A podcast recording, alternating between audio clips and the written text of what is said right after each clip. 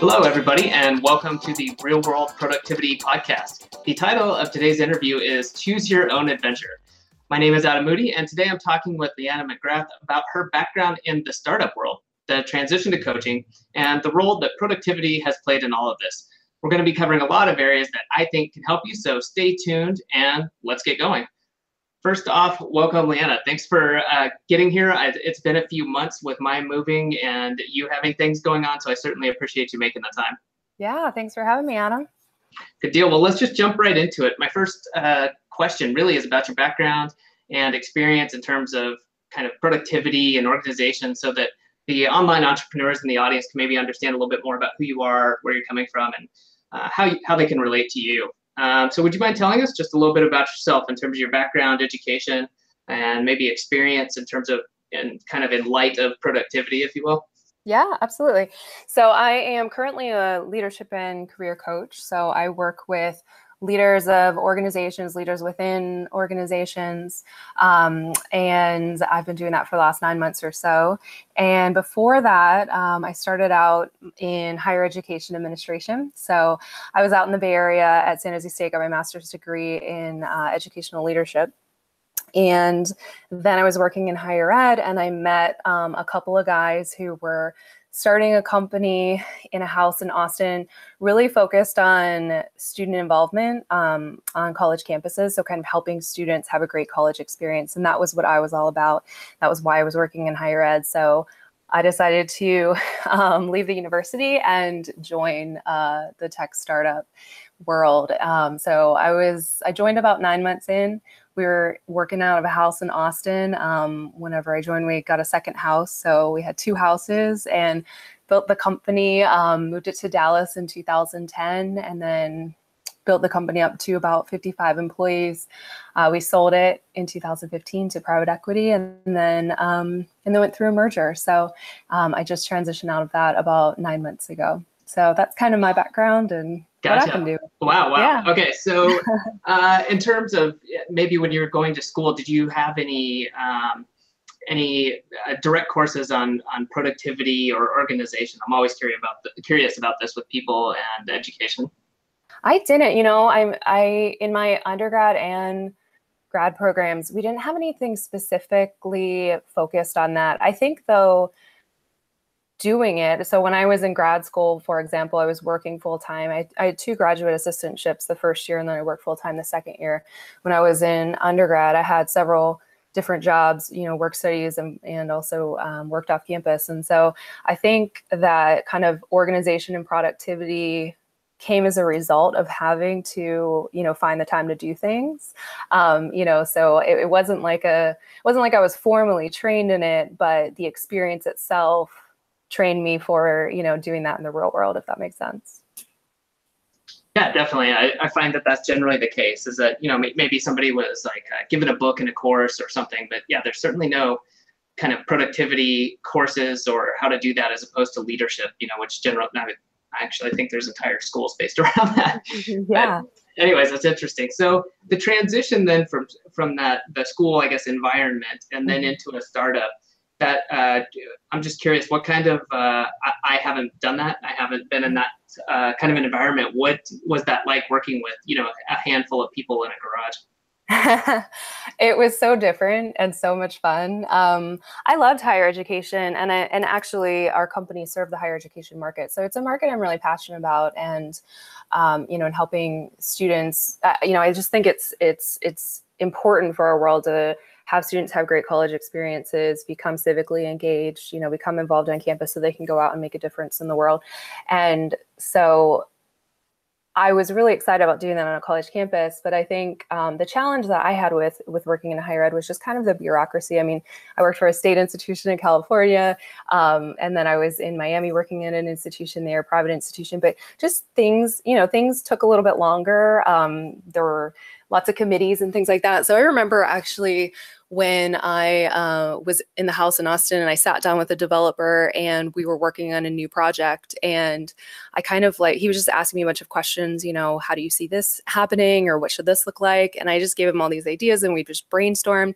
And then the next day he brought me a prototype and I was like, whoa, how did this happen? What committee signed off on this? You know, it was just, it was just so different, the pace of things. And I think that was really exciting to me that we could make such a difference so quickly without having to go through you know a lot of red tape or, or approvals and things like that so that was really i would say the biggest difference and and the most fun you know the most yeah. fun thing for sure yeah, definitely. No, that sounds good. And I do understand that part. In a small group, being able to really iterate or, or, go through ideas quickly and not ask for permission is really nice. Yeah. Yeah. Well, I guess then what's the flip side then? So at, at, while you guys were still really small in terms of, you know, do you see things now looking back where like, oh man, you know, this really, you know, uh, slowed us down or, you know, if we would have had this kind of a structure, it would have been better. Do you, can you relate to that at all? Or do you think like the startup mode is like just the way to go?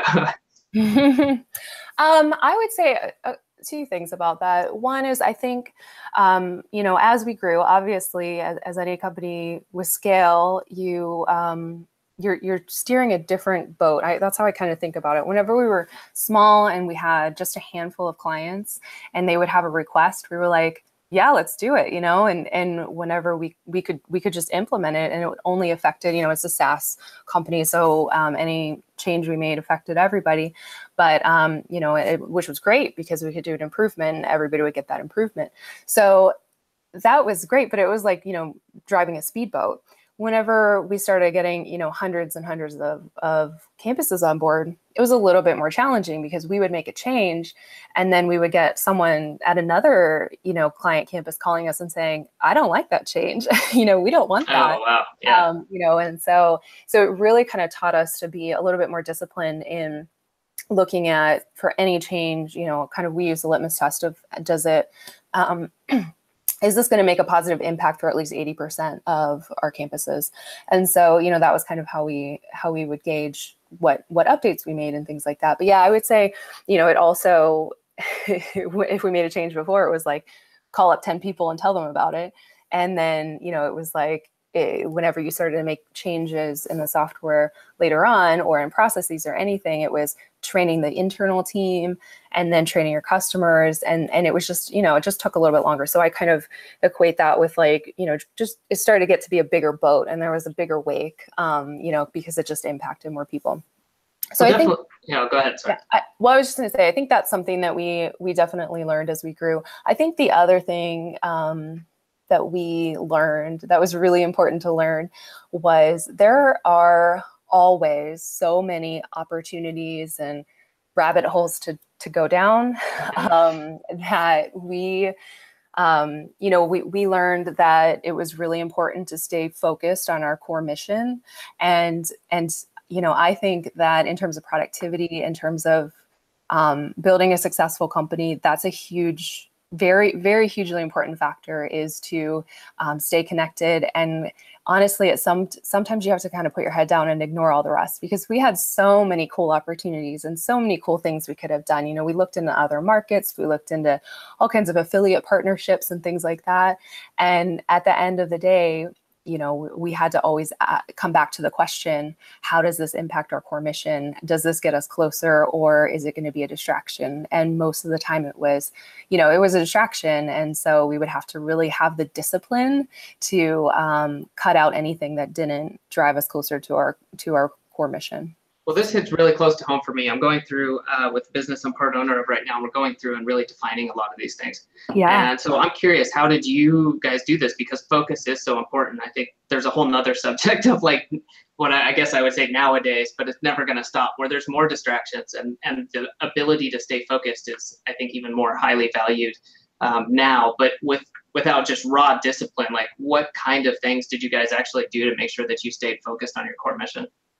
Well, I'm not going to say we did it perfectly because there were certainly times where we would try something out and realize we had just wasted a bunch of time. I don't know that anyone does it perfectly, yeah. but I think you know it, you start to learn over time, and and and after those hard learned lessons of you know time wasted where you could have been doing something else then you know you you learn hey you know kind of what what to focus on and what not to focus on every time you say yes to something you're saying no to something else and so i think that's a good litmus test question to ask. If we say yes to this, what are we going to have to cut? Um, because I think in the startup world, you know, we always think we can do everything, and we're like, no, no, no, we'll just add more, we'll just add more, it'll be fine, and we'll just make it all happen. Um, we're all really hard workers, we'll just work more but at the end of the day you can only do so much and your customers can only stay, understand so much or you know take in so much and, and that kind of thing. So um, yeah i mean i think it was really just um, again you know being pretty clear on what's our core mission who are we trying to serve like who are the most important people that we're serving right now and uh, and what do we want to do for them you know? What's our purpose? Why are we here? Why do we create this company in the first place? And and you know where do we want to take it? And and really just kind of bringing it back to that. I think it's obviously now so now i'm solopreneuring at the moment uh-huh. um, and and that's a lot different um, than whenever you have a group of people who can kind of keep you keep each other in check right and um, so it, it both of them have have pros and cons but i think in the entrepreneur world whenever you've got a team of people you know you've got you're going to have some people who are like really passionate about this idea and want to go down this rabbit hole because it's something they're really interested in and then you've got other people who are going to you know fight against that so i think that friction and that tension is really good because mm-hmm. it helps you um, to really vet everything before you know before just jumping into something. Definitely definitely. Wow. Yeah there's a lot of uh, topics there. I'm not i'm gonna do my best to also stay focused because there's so many good things to talk about but i'm gonna skip ahead because i actually had this written down. This is one of the last questions i wanted to ask you but i think it's yeah. really um, pertains to what we're discussing. So what what have you found then to be the biggest challenge in terms of staying focused now that you're working for yourself yeah that's a that's a great question. It it, it can be a challenge for sure because I think, um, you know, eh, it's a lot it's a lot easier to just follow the things that you know feel good to me rather than having like someone else to um, bounce that off of. So I think I still, you know, uh, you know, I still have lots of friends from my startup experience. So sometimes I'll I'll call them up and you know and, and they're all kind of onto their next startup. So we'll kind of use each other. So I think having those um, networks and support groups to kind of run ideas by sometimes can be really helpful. Um, but for me, kind of I, you know, I think everybody approaches productivity a little bit different and different things are going to work for them. For me personally, it's really asking myself, who am I serving? What am I trying to do for them? You know, what's my purpose? And then aligning everything I do with that. So, you know, when I wake up in the morning, it's, you know, like looking at my day. I always look at my day. I kind of, I'm like a I always have everything mapped out on my calendar of what how I'm going to spend my day, and and then I just kind of you know look and see like is this thing that I'm going to do how much closer am I am I going to get to my purpose? It, or you know is this is this in a different direction? And if so I might deprioritize it and and move something else. Is there something else I need to do today that's going to get me closer than this other thing that I was thinking about doing? So you know I think it's just kind of having the discipline to keep asking yourself mm-hmm. that question um, and and keep like looking at things and really scrutinizing like how am I spending my time and, and making a conscious choice about how we spend our time and how much closer it gets us to our, our mission and purpose. Well, it makes sense to me. I'm 100% on board. I'm just curious, like tactically wise, is this something that you do? You do this like once a week, once a uh, month to quarter? Do you have reminders? I'm just curious for and for other people. I, and I do agree with you. Everyone does it differently, but how, how do you go about making sure that you actually do this stuff? Yeah, so there's, I mean, I'd love to say that I do it every morning. That's the goal. mm-hmm. Aim high. right? Meditate and then and then and then do this yes. Um you know but i would say probably on the days where i've got a lot of things scheduled um you know those are probably the days that i'm a little bit less um in tune with it where where i'm kind of going through all the things that i've got on my calendar. I really try to be especially intentional on about it on you know work days like like mm-hmm. days where i'm doing project work and things like that. So like i mean i will literally uh, you know write on my whiteboard like what's the one thing i need to do today? And that's that's kind of a good test for me because it's like let's cut all the other stuff away because i've got a notebook with you know I, am I'm, I'm old school in terms of writing down my task list. So i have to write it with a box and like physically check it off. Um, and so you know but there are a million things in that notebook and i could do um, I could I could spend all day checking things off and not be as close, you know, like a whole lot closer as as I would be if I do the one most important thing. So yeah, just kind of asking that question. And then I think the other thing for me that that I always try to do is um, just being present and um, you know if I do find myself off track, if I do find myself down a you know Google search rabbit hole, read a research rabbit hole, cat video, whatever it might be. Um, just checking in with myself and saying, you know, is this how I want to be spending my time right now? Like, you know, because I think if I'm making a conscious decision to say, yes, like this research is important and and this is going to get me closer to my goals, then great, then then I'm on track. And and if not, then the next question becomes, all right, well, how should I be spending my time instead? And then I can make that choice. But I think it's just about kind of making the choice of how we spend our time. And so that's kind of for me, that's just what I try to do as a reminder to myself, just to kind of be present and check in with myself um, of, you know, what what am I doing right now and how is it moving me closer to my, you know, achieving my goals.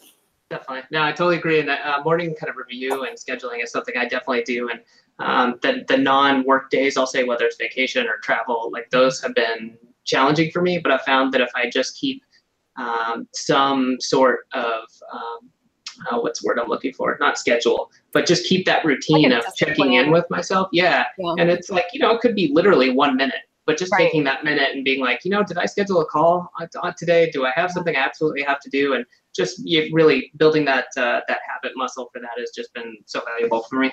Yeah, I absolutely agree with that. And I would also say that the other thing is um, just kind of staying in a high vibe zone. So, you know, listening to podcasts, reading, just taking a little bit of time. Um, I love listening to those podcasts that really like, you know, kind of keep me in the zone or remind me there are other people out there doing what I'm doing. There are other people out there you know who are thinking about these things and um, and and you know where i learned something to maybe apply I, I just love that and and that kind of keeps me in that you know in, in the ability to kind of keep up my routine and and and keep the discipline, um, you know, to check in with myself and stay self-aware about how I'm spending my time. Definitely. Uh, well, I I'm gonna circle back. Hopefully, this yeah. doesn't end up being too weird, time, like chronologically. but I was also curious because we we started with um, talking about startup growth and then kind of segueing. But with the growth, uh, how did you handle like the change growing from? I, I might have this wrong, but I thought you said like it was nine or ten people and then grew to over 50 mm-hmm. So how did you grow with like uh, as far as you know, obviously productivity, but organization and management in terms of, you know, that's a big change to have a five to six time growth in, in terms of people to deal with. Yeah. Yeah, that was um, really important lesson, and that's actually where I focus a lot of my coaching on is is in that growth phase, you know, in, in working with folks um, there because it, it's one thing whenever you're having to manage your own productivity. It's a totally another, uh, you know, and a whole nother thing whenever you're managing the productivity of a team and um, making sure that like not only do you get your stuff done, but everybody around you gets their stuff done too. And so, you know, ag- again, I mean, I think it's making sure that everybody's clear about the mission and vision and purpose and aligned with that and having conversations about it. And honestly, and and when I'm saying mission, vision, purpose, I'm not saying like the thing that you write on the wall.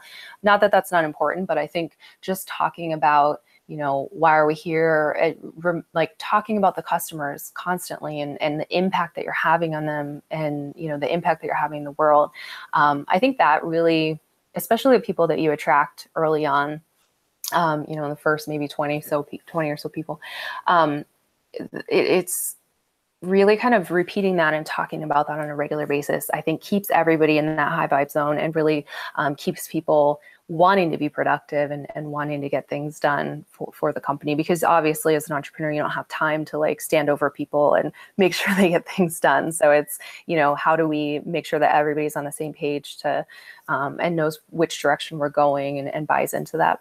Gotcha. um, yeah so i think that that's really important at every stage of growth um, you know how would you actually uh, implement that because i do get that question a lot i'm curious uh, i've managed at small teams um, mm-hmm. but here's how you do that in terms of do you do, would you do like weekly check-in, kind of have like a stand-up a couple times a week, or would it be just something different? I mean, I, it, I think it depends on the team, honestly. Mm-hmm. I think it depends on the individuals. It depends on how, you know, at what point you are in your growth. Um, one of the things that we did, we had, um, when we were in the houses, we had team lunch every week and we would just do updates, you know, um, and what's going on, what, what are, what's the team developing what, you know what sales running into what's what are our customers saying you know what kinds of things do we need for marketing and just kind of going through it together as a team as you grow um, you know, it, it that dynamic changes, of course. So, you know, once we moved into an office and we had a bigger team, we started doing it biweekly, and it was um, a little bit more like updates, and then also a lot of times, you know, feedback um, kind of a thing. So, I think just keeping everybody on the same page. Um, one of the most important things that I would say in terms of growth is communication.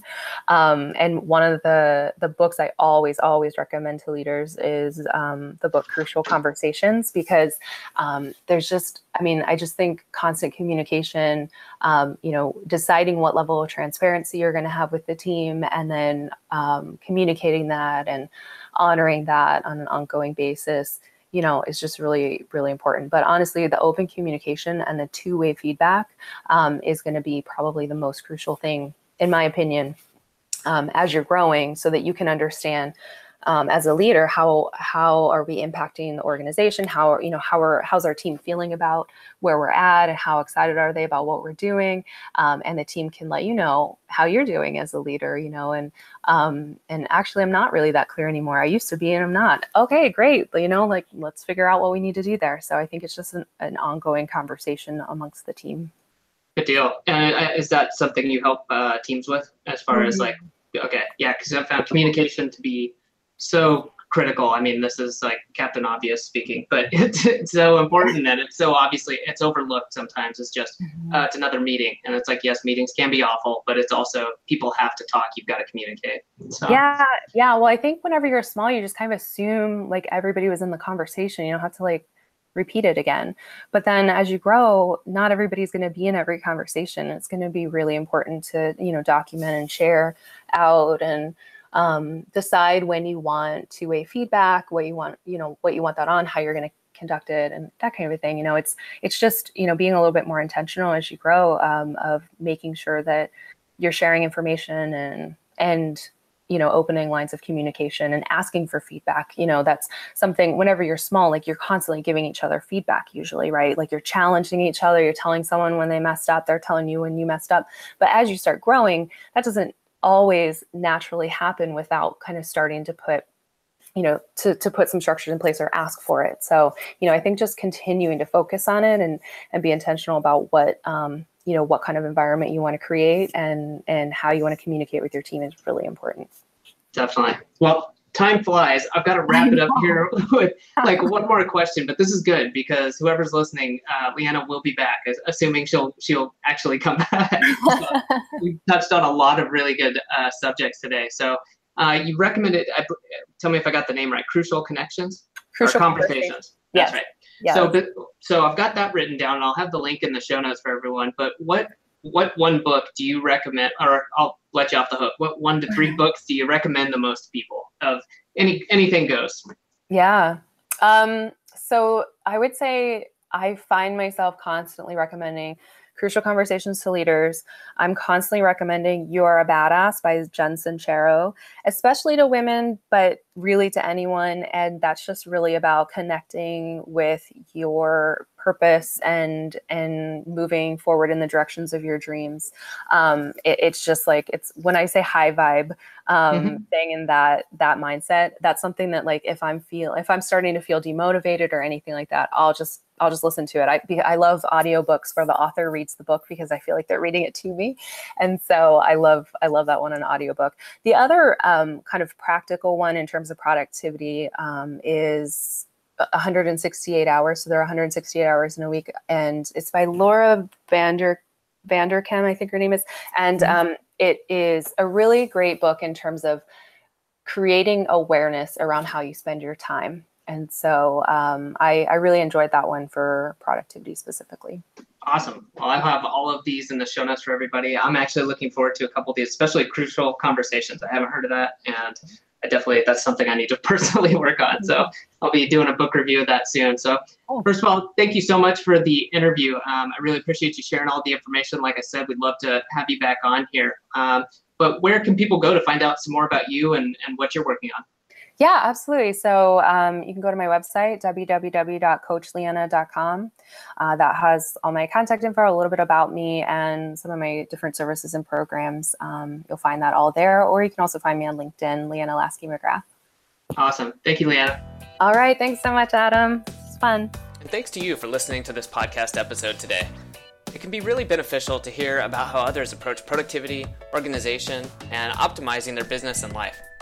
And if you're interested in taking your productivity and efficiency up a few notches, head to www.productivity.academy/start. You'll find my Productivity Academy guidebook, which I recommend for all listeners who want to improve their lives and know that there are better ways to getting where they want to go. Thanks again for listening, and we'll see you on the next episode.